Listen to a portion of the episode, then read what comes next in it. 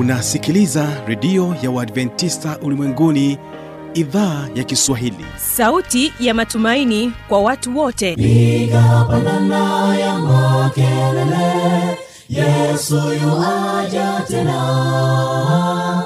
Ipata sauti himba sana yesu yuaja tena. Anakuja anakuja yesu yuaja tena. Hii ni sauti ya matumaini kwa watu wote. Inayokujia kupitia redio ya uadventista ulimwenguni awr toka kila kona ya dunia tunasikia vita njaa maafa hivyo washiria marejeo ya mwokozi. Piga panda ewe mlinzi yesu yuwaja tena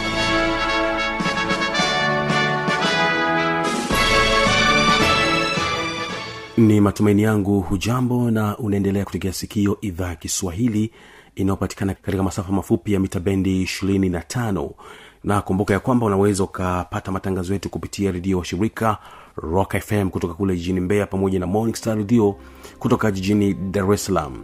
Pia unaweza ukatusikiliza kupitia tovuti ya www awr.org karibu tena katika matangazo yetu ambapo leo utakuwa na kipindi kizuri cha vijana na maisha. Mimi ni mtangazaji wako fanuel tanda. Nam barabara kabisa basi ni wakaribishe kwanza hawa ni vijana katika kanisa la uadventista wa sabato ambasada kutoka kanisa la ilala. Karibu uweze kuwategea sikio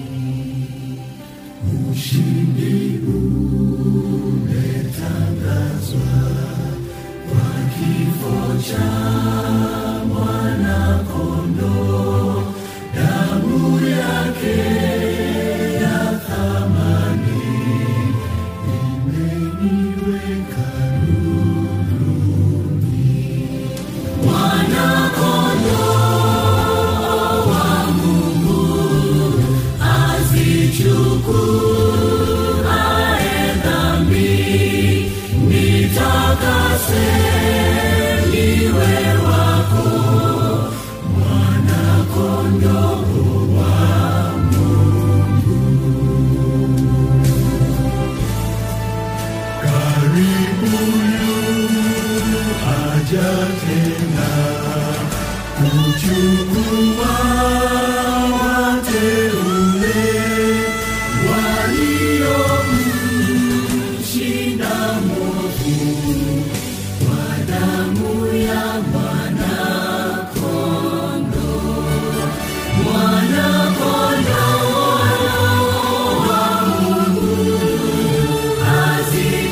Lord.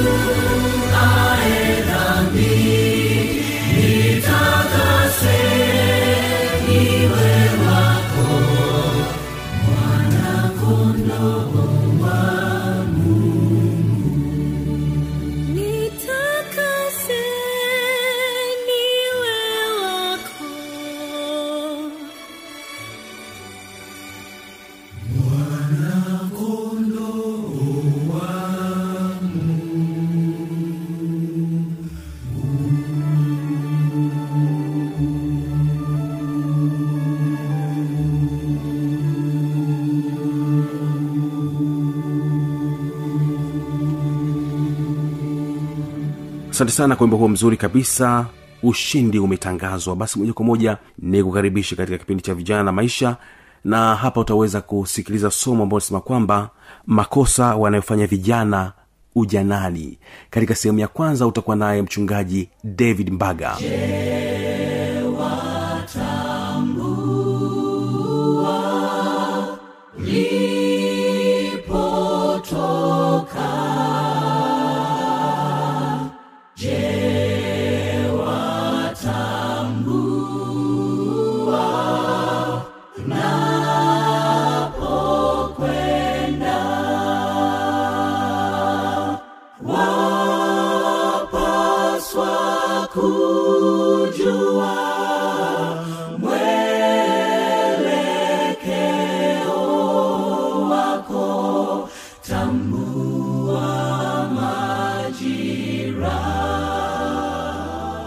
kipindi hiki ni maalum zaidi kwa vijana. Leo tunakwenda kuangalia makosa kumi ambayo vijana wanafanya ujanani na wanakuja kujuta katika utu uzima wao. Na somo hili ni muhimu sana hasa kwako we kijana. Ikiwa umefika miaka angalau sabini kwenda juu niseme kwamba hii itakuwa sio sahihi sana kwako. Sina maana kwamba mtu wa miaka sabini huenda sio mzee hapana lakini angalau wa miaka sabini kuna baadhi ya vitu ambavyo anaweza akarekebisha kwenye maisha yake vikawa faida kwa wajukuu au kwa wengineo. Kwa hiyo ninalenga zaidi vijana makosa kumi ambayo vijana wengi wanayafanya na wanakuja kujuta baadaye katika utu uzima wao.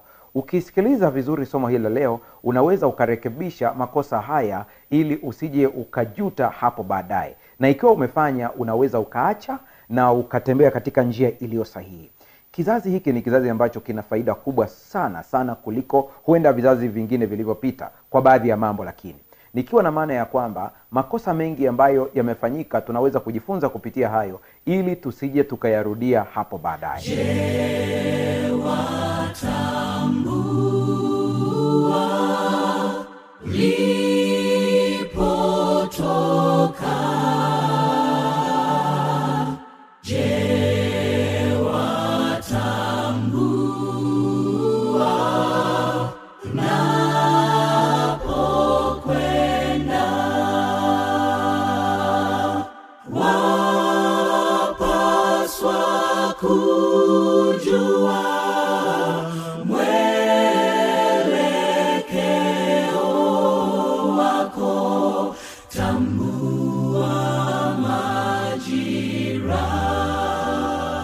kosa la kwanza.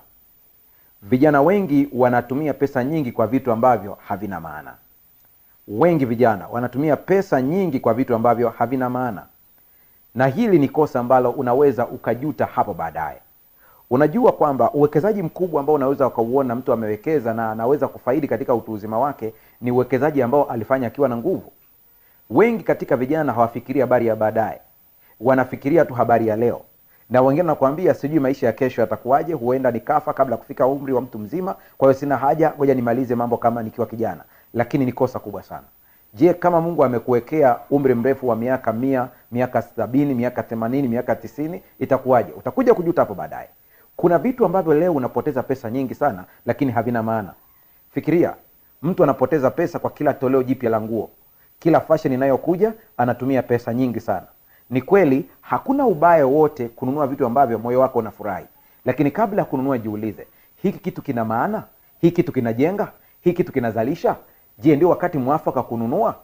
Unanunua simu ya milioni tatu milioni mbili pointi tano. Lakini wakati huo huna kiwanja. Ni akili hiyo kweli? Hujua kwamba kuna muda utafika ambapo unatamani kujenga na kiwanja kitakuwa kimepanda bei?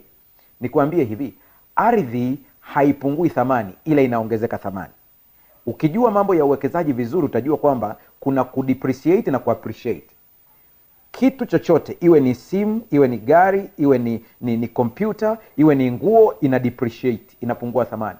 Lakini ardhi haipungui thamani. Nyumba inaweza ikapungua thamani wakati mwingine. Ina depreciate lakini ardhi ina appreciate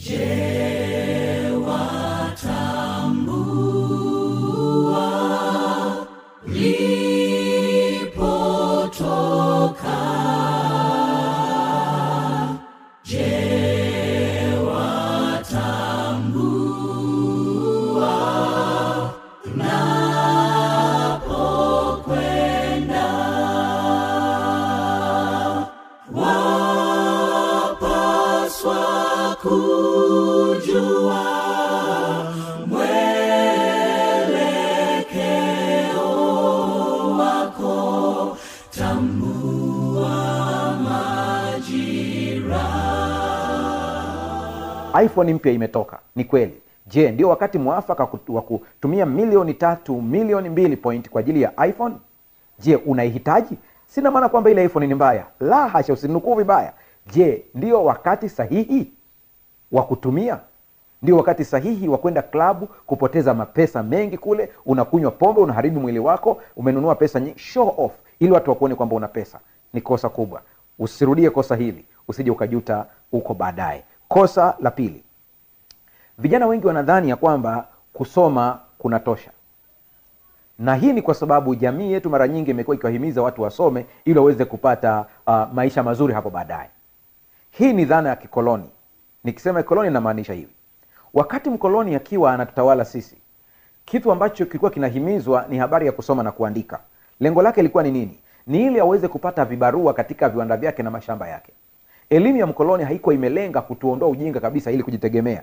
Ililenga kutufanya watu ambao baadaye tunatumika kwake ili kuzalisha mali kwa ajili ya makoloni yake na nchi yake kwa ujumla. Sasa dhana hii imeendelea kurithishwa kwa vijana wetu. Ya kwamba unaposoma basi maisha yako yatakuwa mazuri hapo baadaye. Sio kweli. Hii imechangia vijana wengi kuwa na vyeti na digrii zao lakini bado hawana uzalishaji hawana kipato.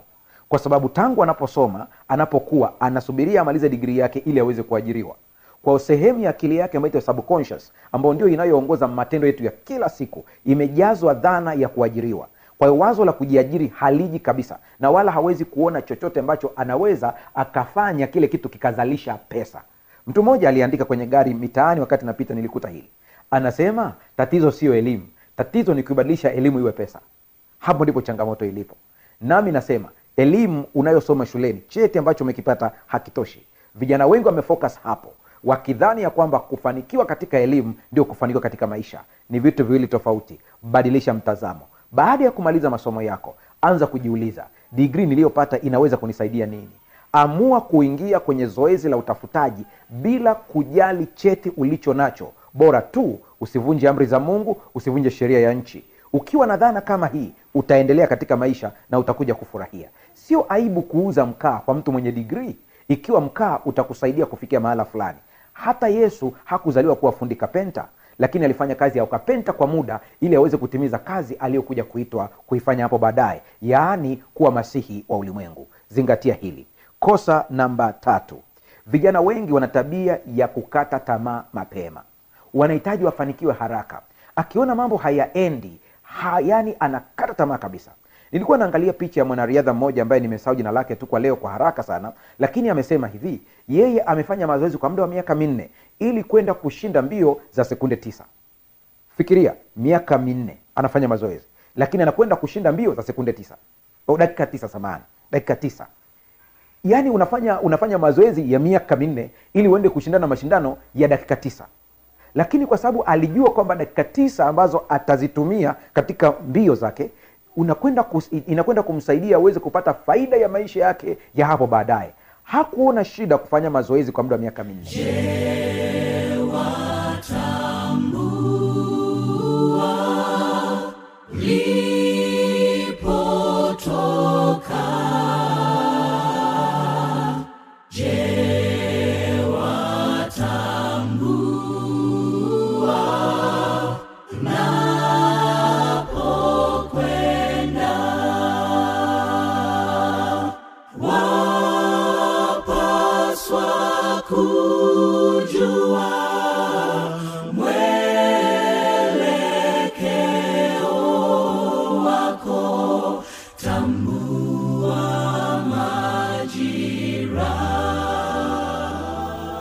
na hii naisema tena ili kijana aweze kuipokea.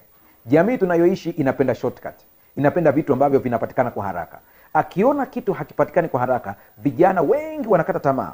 Ukimwambia arudie tena arudie tena haelewi. Ni ukweli usiopingika kwamba wengi unaowaona umefanikiwa katika maisha walijaribu tena. Siri ya kufanikiwa ni hii. Jaribu. Jaribu tena. Jaribu tena na tena. Jaribu tena na tena na tena jaribu tena na tena na tena na tena. Baadaye unakuwa mshindi. Na unakuwa mshindi kweli kweli. Usije ukadhani ya kwamba mambo ambayo yanafanyika yalianza usiku mmoja. Ni kujaribu na kushindwa na kujaribu tena na mwisho unakuja kufanikiwa. Vijana wengi wanafanya kosa hili. Akiona mambo hayaendi kwa jinsi anavyotarajia anakata tamaa haraka. Nakwambia nimejaribu imeshindikana. Nimejaribu imeshindikana. Hili ni kosa. Kosa namba nne. Kosa namba nne vijana wengi wanaamini chochote wanachoambiwa na mitandao na vyombo vya habari na vitabu wakati mwingine. Nimekuwa nikitumia mfano sana wa ulimaji wa tikiti ambao ndio nimeusoma sana.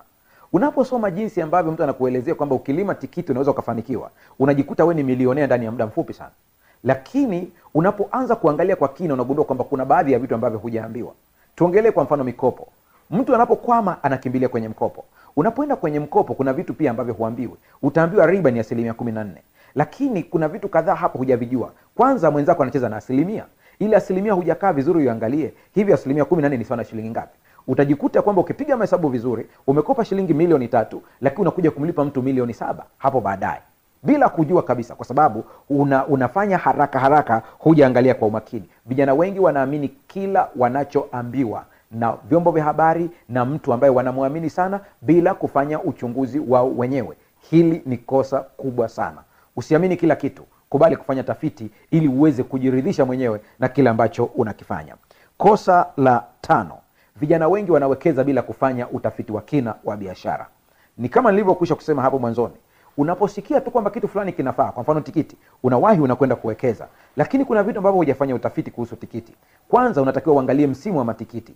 Kwamba ni msimu gani matikiti yanauzwa sana lakini jambo lingine angalia changamoto ambazo mtu anaweza kuzipata wakati anapolima tikiti. Ni kwa nini matikiti yapande bei kwa wakati huo? Lazima kuna kitu ambacho kinasababisha. Mfano inawezekana uzalishaji wa matikiti kwa wakati huo unakuwa ni mdogo na kwa sababu huenda wengi wanashindwa kupanda matikiti kwa sababu ya hali halisi ilivyo. Lazima uchunguze vitu kama hivi. Nenda ukaangalia ardhi. Ardhi je inakubali msimu wa mvua? Je kama mvua hakuna nitafanyaje? Matikiti pia hataki mvua nyingi. Je mvua ikinyesha nyingi nitafanyaje? Kuna vitu vingi vya kuangalia kabla ya kuwekeza fanya utafiti wa kina ili uweze kujua ya kwamba ni vitu gani ambavyo unaweza kupambana navyo. Na ujue katika kufanya utafiti kuna vitisho. Nataka nikuambie hili. Mtu asiyekubali kutumia nguvu yake hatarishi namaanisha riski ambaye hakubali kuriski mambo huwezi kufanikiwa. Lakini usisahau fanya utafiti kwanza. Utafiti wa masoko utafiti wa uwekezaji baadhi unajikuta kwamba wana, wanafeli kwa sababu hawajafanya utafiti wa kina juu ya masoko ambayo anatakiwa kuyafanya au biashara ambayo anatakiwa kuifanya. Ni imani yangu ya kwamba sehemu hii ya kwanza ya somo hili imekuwa baraka kubwa kwako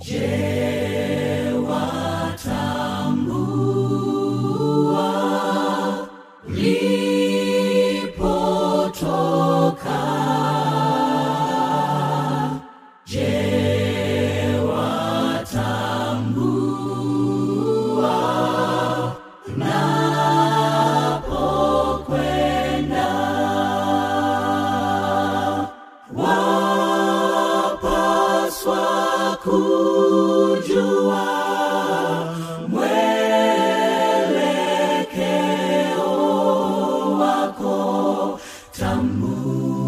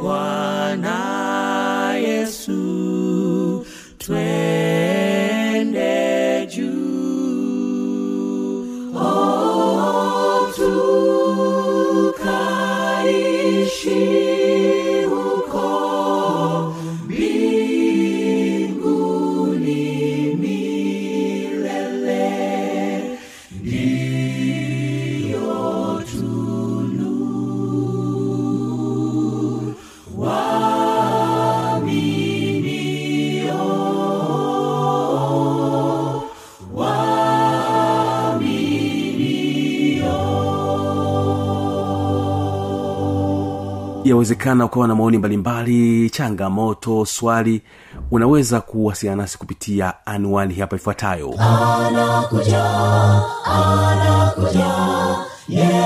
Yuaja tena. Na hii ni awr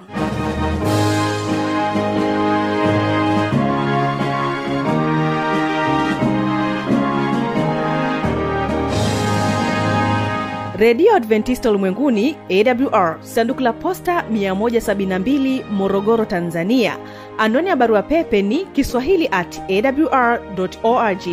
Namba ya mawasiliano simu ya kiganjani 653 570814 na pia unaweza kuwasiliana nasi na idhaa ya maasai kwa nambari 769 986355 ukiwa nje ya tanzania kumbuka kuanza na namba kiunganishi alama ya kujumlisha 255 unaweza kutoa maoni yako kwa njia ya facebook kwa jina la awr tanzania.